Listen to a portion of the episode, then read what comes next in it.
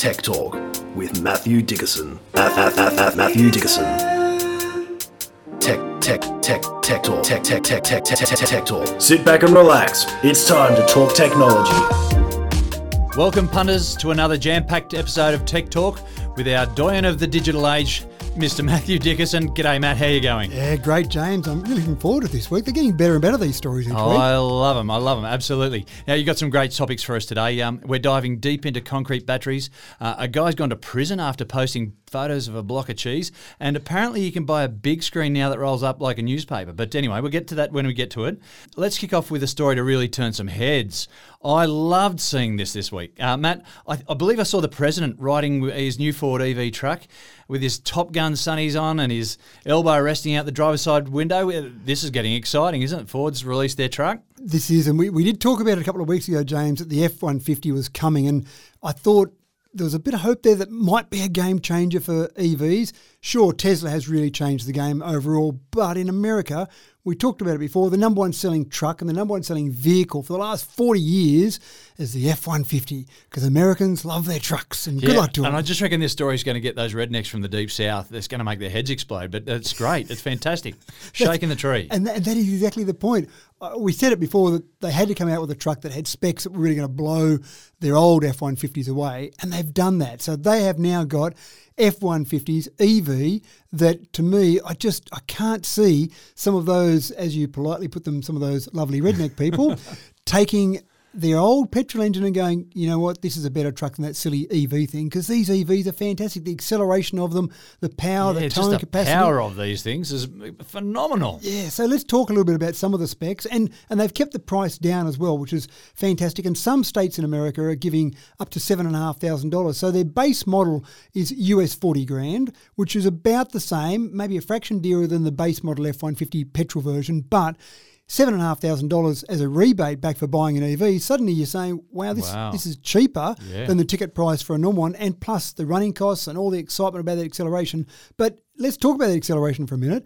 We're talking zero to one hundred in four and a half seconds. Now that's that's supercar sort of territory. That's right. That's what you used to pay for if you had yourself a supercar. That's right. You're going to go and buy your Ferrari, your Lamborghini. You could get under four seconds. That was really a supercar. This thing's And a this truck. big blocky pickup truck. Yeah, so that, that's pretty exciting, I, I think, for people. And then you start to talk about the torque. The highest amount of torque ever on an EV is in the F 150 EV. 1,051 newton meters of torque. That blows everything else out of the water. They've got two models of it. They've got a 110 kilowatt hour battery and a 150 kilowatt hour battery. They've got three 18 kilowatts and four 20 kilowatts. So that's part of the, the, the whole parcel there. But the torque, all that torque there gives you some good towing and carrying capacity. Almost a ton you can put in the back of it, so 900 kilograms, and then you can tow about four and a half tons. So you want to hook up your boat or your work trailer or whatever it might be, you're going to be able to do that. This is blowing the petrol driven cars out of like trucks out of the water. It's just yeah. There's no competition anymore. I, I don't think so. And then you start to get the other advantages of having a big mother battery as part of the vehicle. It's got power points everywhere. So in the front, and I think Tesla kind of came up with the, the, The term frunk. the front, yeah, the front trunk. So in the front, in this one, they're calling this one a mega power frunk, not just your normal frunk. It's got the capacity to throw 180 kilograms of weight in there, 400 litres capacity, but it's also got a bunch of PowerPoint in there. So you go out to a building site, for example, you want to charge up some of your tools or actually just run some of your power tools directly, you just plug into the PowerPoint in your front. Oh, wait up, there's PowerPoints in the back tray as well. Yeah, right, So okay. again, you've got this big battery, you've got PowerPoints with that big battery, plug in your microwave. You'll see tradies out on site now having their sandwich maker or their microwave or their kettle, along with their power tools being plugged into all these PowerPoints across the whole vehicle. So hang on, this frunk now exists because we just don't have a big V8 engine in there anymore, and so yeah, there's just all this space that they uh, otherwise go to waste. That's right. They're four wheel drive, so you have got the actual electric engines or electric Yeah, yeah, motors yeah. on the front wheels and the back wheels, but they're basically down at the axle height. So exactly as you say, you don't need a big thumping engine in the front of it. So oh, what do we do with all this space? Now you could change the shape of it and make it more like the old Kombi style, where your feet are sitting three millimeters away from the front of the vehicle. But that's a bit dangerous in terms of front yeah, on I, I can't see that happening. Maybe it will, but I can't see it. Yeah, so they, I think they're keeping the shape the same, where you've got a traditional bonnet, but that makes it safer. But what do we do with all this space? Well, the frunk is the obvious thing. Put all that storage space. And we've had cars, petrol engine cars like the Porsche used to have that. The V Dub, the little Beetle used to have that as well, where you'd have the engine in Yeah, the I back remember those, and a bit of space up the front. But now you don't have to sacrifice the boot space with an engine. You've got the boot still, and you've got the frunk. And I actually find in the EVs that I drive, not only do I have the boot space, but you've got some space under the boot because there's no petrol tank. So you've got all this extra space there. so they've got the mega power frunk, which I think is fantastic. They've got USB ports everywhere as well, plug in your phone, that type of thing. So again, I just I think you'll find once you get to the point where people look at this and they say, well. What am I missing? How am I? How am I missing out on this? The range, maybe. What am I holding on to, perhaps? You know, with the old models, yeah. I think you're spot on. What are you holding on to? It's you, you, tend to get the stage, I think, where you'll be holding on for the sake of holding on, maybe. But the range, maybe if you've got to complain about something, 370 kilometre range in the smaller battery, 480 kilometre range. Again, if you think of a tradie or even someone going out on weekends, you, you might drive out to a, a farm or out to the river somewhere. You're probably not going to do a thousand kilometre round trip to go fishing for the weekend. You spend too much time driving. You might complain about that range. They've got fast charging. There's a whole different range of different ways to charge it, as with all EVs. But the, the thing that's probably unknown in that is you go and hook up a big four and a half ton trailer, throw 900 kilograms in the in the back of it, and then drive. You're probably going to soak up that range a bit quicker than normal. Yeah. But they've also got some nice little bit of innovation there where it's constantly monitoring how much load you've got, the, the sort of gradient you're, going up a, a big hill, going up over the Blue Mountains, for example. It'll constantly monitor that and it'll tell you the real world range based on how you're driving, the gradient of where you're driving, and what you're towing. So you're not going to be left somewhere high and dry going, Can I have a PowerPoint, please? well, I think, and, and this is the start, isn't it? This is where um, the, the trucks really are starting at. Um, I think it's only going to go upwards from here, yeah. There. Let me just throw in one more thing just to, to Oh, really yeah, yeah. impress those guys down south. If you have a blackout at home, you can plug this vehicle in to your house, and Ford estimate that with the larger battery pack, you can power your house for at least three days. So you have a blackout, you have a, a nice little tornado go through down south, like Yeah, happened with. Katrina, for example. There's plug your emergency in. generator right there. Exactly right. So again, you've got all this flexibility with this power source there, sitting there as a me. mobile power source. So bring it on, I say. Here comes the future, folks. Um, don't get left behind. All right, now here's this next story is an interesting concept. Uh, we've got a TV that's the price of a luxury car, um, but it's the size of your run of the mill normal big screen TV, but it's designed to roll up like a yoga mat. If this isn't the biggest data symbol of 2021, I don't know what is. How many have you ordered so far, James? I've actually got four. Um, Good. yeah, one, yeah, one for the lounge room, one for the back room, one, and a couple for the bedrooms upstairs. Yeah, that's fair enough. And they're only small, so you could have a couple in the bedroom. So you and your wife could lay there in bed and, and watch different TVs. Why not? So it is a rollable TV. And I do remember seeing this at the Las Vegas Consumer Electronics Show a few years ago. And I thought, as LG sometimes do, cool, pretty innovative. They're showing off. Good luck to them. But it'll never see the light yeah, of is day. it, is it really something that is marketable? Well, Do it's you- on the way. Do you really need to not have that TV sitting on the wall that might be 30 or 40 millimetres thick? Do you really need to roll it up? Yeah. But apparently you do. Well, I guess I guess you can place it in front of a window then, and the, you've still got the access to the window. But um, yeah, I think that's spot on. I think you can put it in front of that beautiful $10 million view that you might have across the harbour and not have it blocked by the TV. You can roll up and be out of the way, and then you hit the remote control and out it rolls. I do have a complaint though, James. I mean, for $130,000, I'd expect it to be bigger than 65 inch. It's only 65 inch. I Yeah, mean, right. I like the 85 inch hanging on my wall. I don't want to go back to a little 60. Otherwise, I'd order one. squint. That's right. I'd order one straight away, except the 65 inch. They also are offering free delivery for your $130,000. Oh, so right. that's Well, very generous. Yeah, yeah, very generous of them, Yeah, I thought so. I'd actually want the guy to stay there and, And change channels change channels for me. I mean, installation shouldn't be much, should it? You sit it on a desk and go, Yeah, right, there you go, done. You take care of it from there. but I want the guy to sit beside me and change channels for me or tell me what to view for 130 grand. Yeah. I, I think that's... Anyway, look, they've got a market for this. They said they expect in Australia to sell about six of these. That's it, total market. You've ordered your four, so there's only two left out there. Get on okay, on quick, folks. Yeah, yeah. get online and order them. Oh wow! So well, it's the way of the future, isn't it? The roll-up TV. And as happened so often happens with this sort of thing, we, we laugh about it now. How ridiculous. Who would pay $130,000? And then we'll blink, and before we know it, you'll be walking into your favourite white goods retailer and they'll be sitting on the shelf for a couple of grand. Yeah. And I remember some of the first big screen past plasma, some of the ones that came out LCD and then OLED, some of those were 20, 30 grand, and, and they were only, say, 50 inch, and everyone went, wow, what a big TV.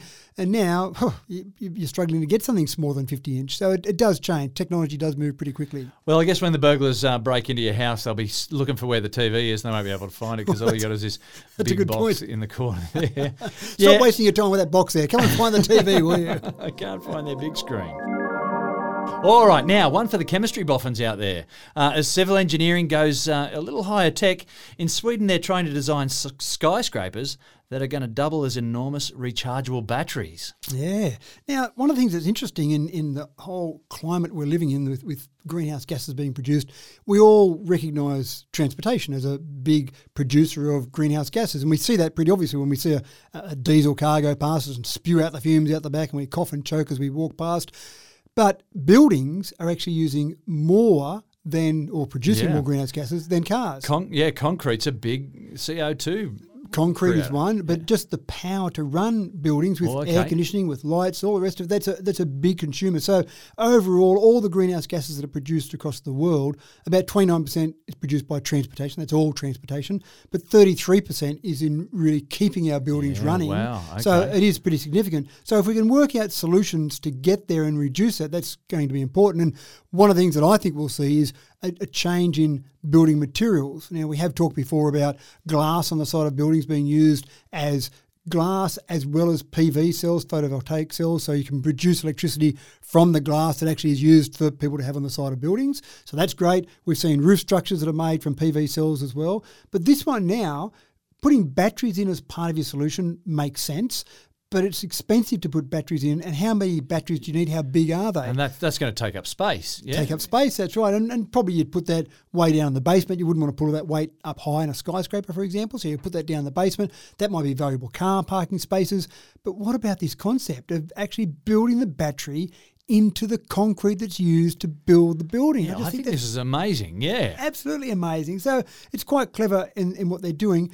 Uh, Probably the big thing at the moment is the actual density, the battery density, if you like, or the charge density of the actual cement itself. So if you look at lithium ion batteries, they start at about 250 watt hours per cubic meter of battery. And obviously, some of the, the cars we're seeing now getting even better than that. But that's a, a base sort of level, if you like.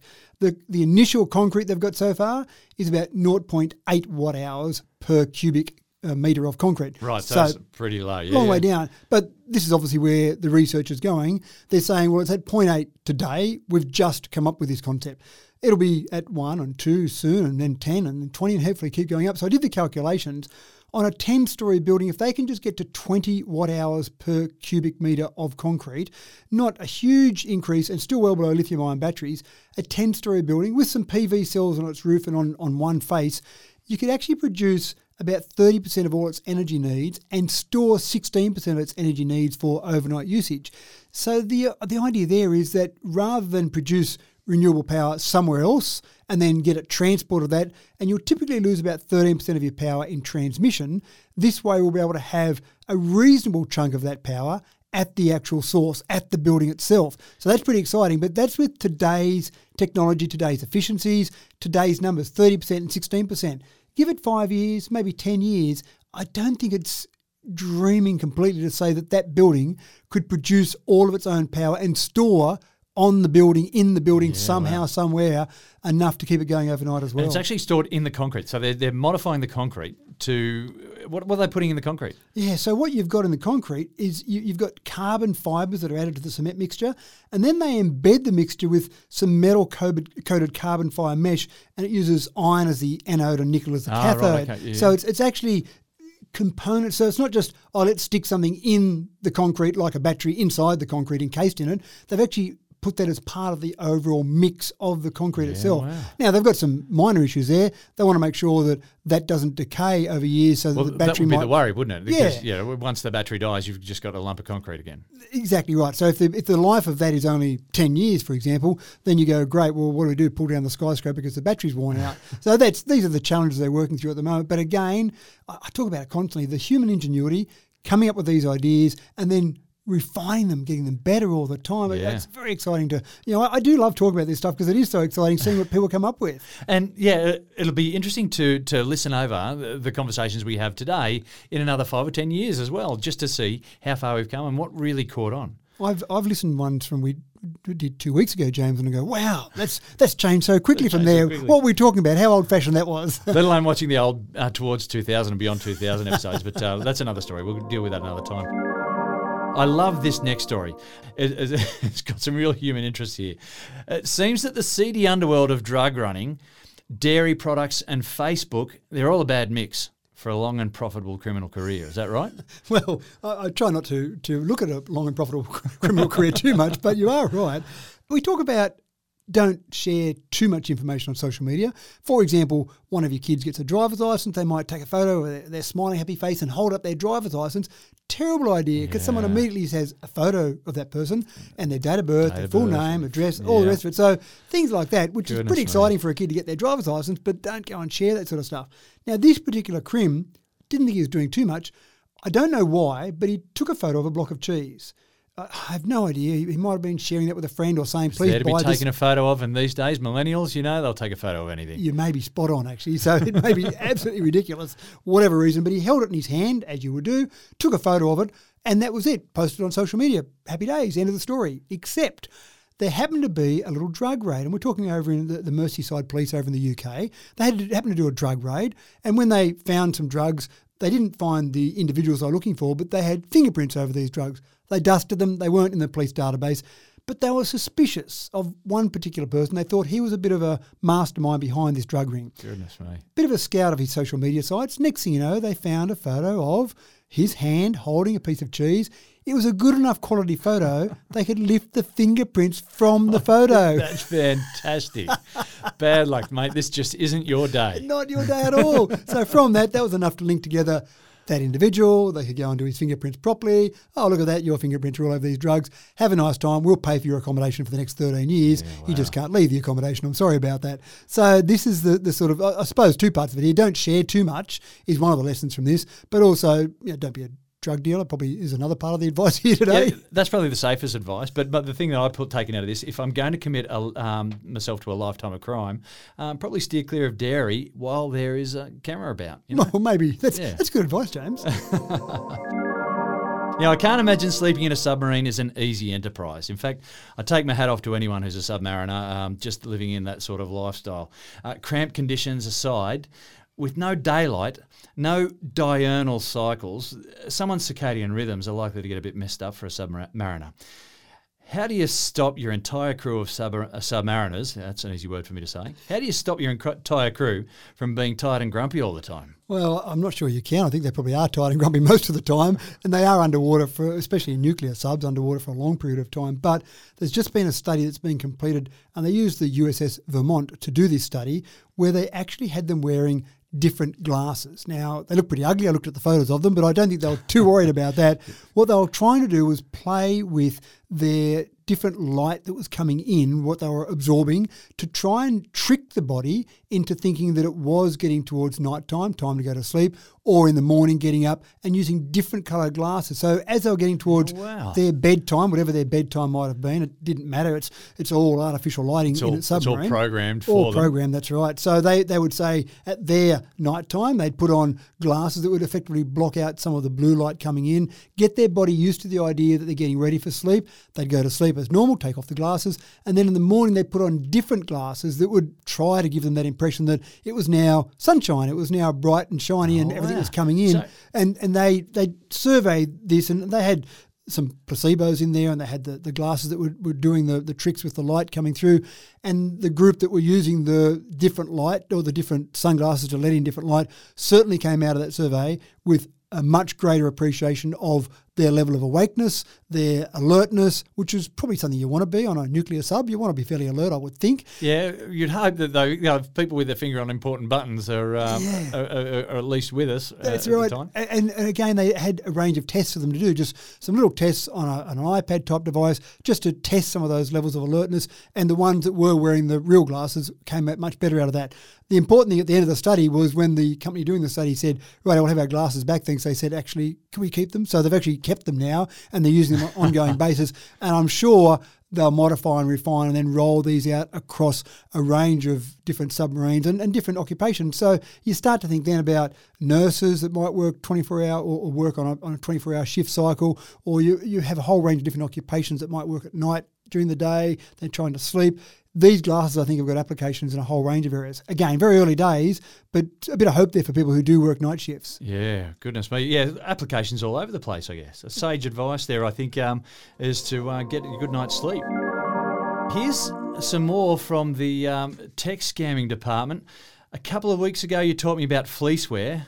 I, I knew about phishing already, but now I've got to be out on the lookout for, wait for it, folks, smishing. Um, I swear, cybercrimes unit, uh, they're, they're full of clever little year nine year olds uh, walking around making up names for these stuff, but smishing, is a thing. is the latest one, and it, is- it's a bit sad that we've got to keep coming up with these different names for the different scams that are happening out there. But smishing, it's a portmanteau of phishing that you're familiar with, and SMS, hence the name smishing. and and here the idea is that people are more trustworthy of a text message than they are of an email. We've, we've got to the point where we've kind of learned that you get these emails come in, yeah, you don't recognise the sender, don't even worry about it. yeah, that's right. And, and you, you're awake up to them. And the big difference here is that I could send you a letter and say that I'm someone important and you need to send me some money or whatever it might be, but it's not a good hit rate for me because it's going to cost me, say, a dollar every letter I send. I don't know that I'm going to get a good return on my money. Sending emails are free. So I can send millions of emails, tens of millions of emails around the world, and I don't need a very big hit rate to make some good money out of that. SMS messages are a little bit different. There's usually a cost associated with them when you start doing bulk SMSs. So we've usually been safe from SMSs, but companies have worked out ways to either get very cheap or get a bit of a return on that. So they're now sending out SMS messages, and that's the one where we go, oh, we think it's legitimate because we haven't seen scams come through with SMS messages yet, but they're But happening they're now. there, folks, and they're ready for you. So tell me more about this. Yeah, so the, the, the big one, I suppose, that we've seen a lot of is with the tax office. Uh, it's coming up towards tax time. We have talked about that before, but the tax office sending out information and then putting a link in an SMS to say, you need to verify your details, you need to come in and just make sure everything's right. Oh, we've got that tax return for you, sir. Please verify your details so we can send that straight back out to you. And people go, oh, money from the tax office, fantastic, I'll take that, thanks very much. But once you do that, We've talked about identity theft, and your date of birth doesn't change. So if you get your identity mm. stolen, you, you've got a long road ahead of you to try and make sure your life is free of that. Your tax file number isn't very different. The tax office does not like to issue new tax file numbers. So if you get smished and your tax file number and your details fall in the hands of someone else and you start getting your tax return sent to someone else, it's a long road ahead. And the tax office says, We've paid that to you, Mr. Eddie. We don't need to pay that to you again. But I didn't get it. We don't really care, Mr. Eddie. so it's the next one to be on the lookout for those SMS messages. And people, or the scammers, are relying on the fact that you've got a phone now that you can click on that link with the SMS message to go straight to a website and, And put all your details. It's just so in. easy to do. You It just is. read the text message. You simply just hit that screen, just yeah, absent-mindedly. Correct. You know, you, you can do it so thoughtlessly, um, and and then realise when you think later that you could be in a whole lot of deep water. Yeah, that's right. And if you go back 10 years ago, the idea of sending out some sort of message via text was irrelevant because you had a little flip phone or a little mm. basic phone where you, there wasn't a link there you could click on and go straight to a website. So it was a bit irrelevant. But now, because so many people are using smartphones, you've got that ability to click straight on it. There you are. There's a website that looks very much like mm. the real website, and you put your details in, and Boom. yeah, that's right. The rest is history. History, and apparently it's not very easy to uh, change your birth date, but also your tax file number. Yeah, that's the, that's the message there. Once the tax file number's in someone else's hands with all your details, yeah, good luck. Yeah, goodness me. Sage advice there too. Um, pay attention, folks. Now, is your wallet too heavy? No one carries cash these days, so it's probably not the cash that's weighing it down. Probably you have too many cards, I would say. Well, if you're still one of those plastic driver's license carrier types, then you're rapidly slipping into the minority, I understand, Matt. You have just slipped into the minority. Yeah, forty-seven percent of people now still have their good old-fashioned physical. You're, oh no, James, My don't wallet's too heavy. I've got to start lightening it up now. But yeah, this is great news. It is great news. So we, we've done quite well in New South Wales, in particular. This is so at the end of 2019, digital licenses went live, and I would probably suggest that 2020 and COVID helped us be more familiar, more comfortable with putting things on our phone. The Service New South Wales app, in particular, we were using to scan into hospitality venues. So once you're using that app, you went, well, I might as well put my driver's license on there as well. So people are doing that. 53% of people have done that in New South Wales. And it's it's actually quite interesting. The, the number one location suburbs that are doing it in, in Sydney, Blacktown tops the list. You've got almost 20,000 people there who've got digital driver's licenses. Kellyville, Castle Hill in Sydney are, are, next. But Dubbo is the number one regional area for having digital driver's licenses. So we, we were on a trial uh, before it went live. So maybe people in Dubbo became used to it during that trial period and then they've adopted it. Or maybe it's because you and I are in Dubbo, James, that so many people are very keen to adopt that technology. Well, I'm obviously dragging the chain there. Um, I guess it's not too easy to swap over. You just go into the Services New South Wales app, do you? That's it. You just go in and put your details in from your driver's license and, and away you go. So it's quite good. And, and I do remember the first time I was using the trial and I got pulled up for a random breath test and I pulled out my phone to show the policeman the driver's license on the phone because we were part of the trial and our region was in the trial and he wouldn't accept it. And, and I'm not going to argue with someone with a gun on their hip. So I, still was carrying my physical driver's license that stage and yeah. pulled it out and he said, don't be such a smart aleck next time. So, so I took that lesson and went on. But I've since been breath tested now since they've come out with the digital driver's license full rollout and the police are fine That's with it. 100% legit. Yeah. There you go. All Sounds right. like I get breath tested too often, doesn't it? Maybe I should stop driving around at three o'clock in the morning, weaving across the road. More good news on the EV front now, Matt. Dare I say it, government incentives to get us on board right here in Australia, and there's no catches no catches on this one. Not like Victoria. Victoria gave with one hand and took away with the other. The ACT, in a bid to get more people adopting EVs in the ACT, and it's only a small territory, not a state, only a small territory, but they've already gone okay. They've got a thousand registered EVs in the ACT, but they've now said any new or second-hand EV that you register in the ACT has got free rego for the first two years of ownership. And registration can be not a major component of the cost of your car, but it's a cost of running your car. So I think that's a, a good start. It's a step in the right direction. It is a step in the right direction. And this is the thing I think with governments around the world. It doesn't have to be handing out tens of thousands of dollars of cash to people to go and buy an EV. It can be something as simple as saying, we won't collect that money from you. Have a bit of a holiday from that, and then we'll get you started once you've gotten into the EV realm and are quite comfortable with that. So I think this is a, a good start. They're trying to get to the point where they want to have net zero emissions by 2045. Now, it's still a long way away. Mm. I'd hope they'd aim for a bit earlier than that, but at least they're doing something. The ACT, and again, it's only small, but the ACT is already producing all its power with renewables. So they've reached the point where they don't need to keep burning any coal or any gas to produce their power. So that's a good start. Yeah. EVs or petrol engine cars are their next target to try and work on. I imagine that this is step one and they'll keep working away on subsequent steps. You've got to the 30th of June 2024 to actually get that free rego. But again, I, I, was actually talking to a friend of mine in Canberra just the other day, and I said, "Is this going to make a difference?" And they went, "Yeah, look, it, it might actually. They've been thinking about an EV. It might actually be enough to push them over the edge." Yeah, wow. Well, watch this space. Uh, and you say 2024 is the cutoff there, so yeah, we might just see um, some real turnaround there in car sales. And I'm assuming, James, that all those people are going, "Oh, I live near ACT. I might just duck over the border, buy my car, and duck back. I'm sure they've got some conditions in place to show where your normal registered address is. It has yeah. to be in the ACT before you can claim that free rego. Uh, but none of our listeners would be that way inclined, James. I'm sure. I'm sure they aren't. In this next story, I think it's confirmation that consumers will pay for officially anything. Now, I've heard of life coaches, Matt. Uh, I can say that I don't mind placing a bit of a fat question mark on that dubious qualification of being a life coach. But this story is a testament to the fact that if you have a good or a service, whatever it is, if there's a price tag, then someone out there is waiting to throw money at you. The story goes beyond life coaching. This is selling yourself to have your decisions made by someone else. It would be the ultimate thing for a procrastinator, wouldn't it? Someone that really struggles with decision making. You just I, don't know absolve what to do. any responsibility right. for your own life. so they, they gave some examples where someone said, gee, I don't know if I want to have Indian tonight or Thai. What will I do? So they put it on this app called NewNew. They put it out there and they say to their followers, what should I have? Should I have Indian or Thai? Now, people do that all the time. Big deal. They have Yeah. voting on social media. But for this one, you've got to pay $5 to vote. So if you want to control my life, People will pay for anything. they will pay for anything. And, and for $5 per vote, then you get to see which is the most popular vote. And you take account of that. You collect the money from that. And then you go and buy your Indian or your Thai. I don't know if there's any obligation. You've got to do what people say you've got to do. Right. But there's, there's things where they're coming up with creative ways to use it. So, for example, if you were an author and you're, you're just starting a new fiction novel and you don't know what the lead character's name's going to be, you can put it out there and say, I'm open to bids. Who wants to be the lead character in my novel? Use their name and you bid, and whoever gets the highest bid, that's the one that is used. So you go and bid, you pay tens of thousands of dollars, and James Eddy is the, the lead character in this latest novel that's being put out. So it's that sort of thing. Any way people can come up with some way to steal a few dollars. Not steal. I guess it's probably wrong. enterprising, yeah. Enterprise, yeah, but it- to con some people out of some dollars.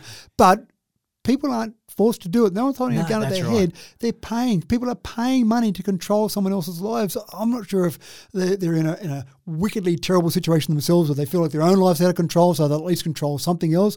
But if you want to have someone control your life and you get paid to do it, there is now an app. Thank goodness, James, there is now an app to allow us to do that.